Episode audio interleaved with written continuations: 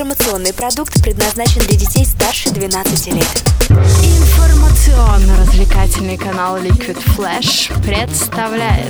У кого короче? Карапульки.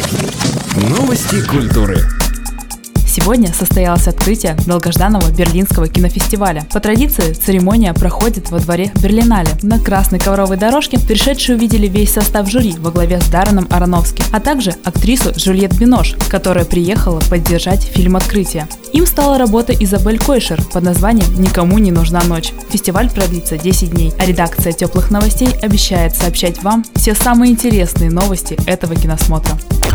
Остаются считанные дни до вручения главной музыкальной премии Грэмми. И естественно, что многие звезды волнуются перед объявлением итогов. Но только не Эд Ширан. Представленный в трех номинациях музыкант даже не надеется на выигрыш, заявляя «Все просто, я никогда ничего не выигрывал». Зато он уверен, что Сэм Смит сможет забрать не одну статуэтку. А мы проверим предсказания Ширана уже в это воскресенье.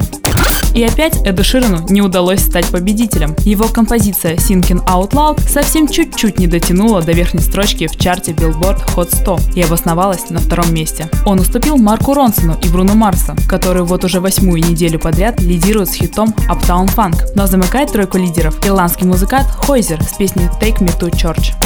А вот австралийский музыкант Тим Фаррис мечтает вернуться к творчеству. В одном из интервью гитарист группы NXS признался, что не знает, сможет ли когда-нибудь еще заняться музыкой. Напомним, что в начале января Тим сильно повредил палец на левой руке во время катания на лодке. Будем надеяться, что все-таки услышим гитарное соло в исполнении многострадального Фарриса, ну либо он поменяется инструментом с кем-нибудь из своих братьев гитарист группы Queen, решил стать политиком. Байрон Мэй заявил, что ему надоело терпеть политическую несправедливость, и поэтому он хочет баллотироваться в британский парламент. Наверняка Байрон сможет реализовать себя в этой ипостаси, ведь талантливый человек талантлив во всем.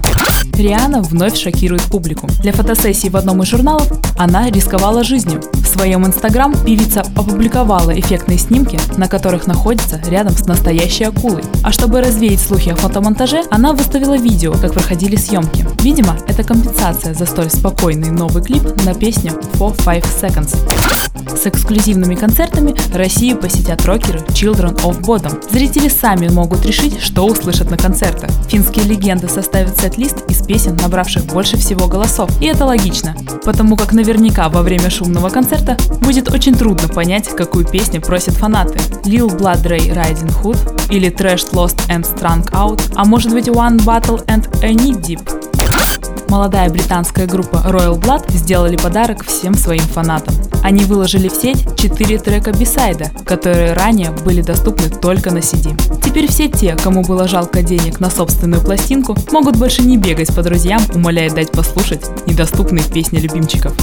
А в мире стало на одного диджея больше. Р.Джей Мид, актер нашумевшего сериала «Во все тяжкие», решил связать свою жизнь с музыкой. А точнее, он выступит в качестве диджея на мероприятии по мотивам сериала Breaking Beats в Нью-Йорке. Интересно, а сможет ли он стать таким же успешным в музыке, как и в кино?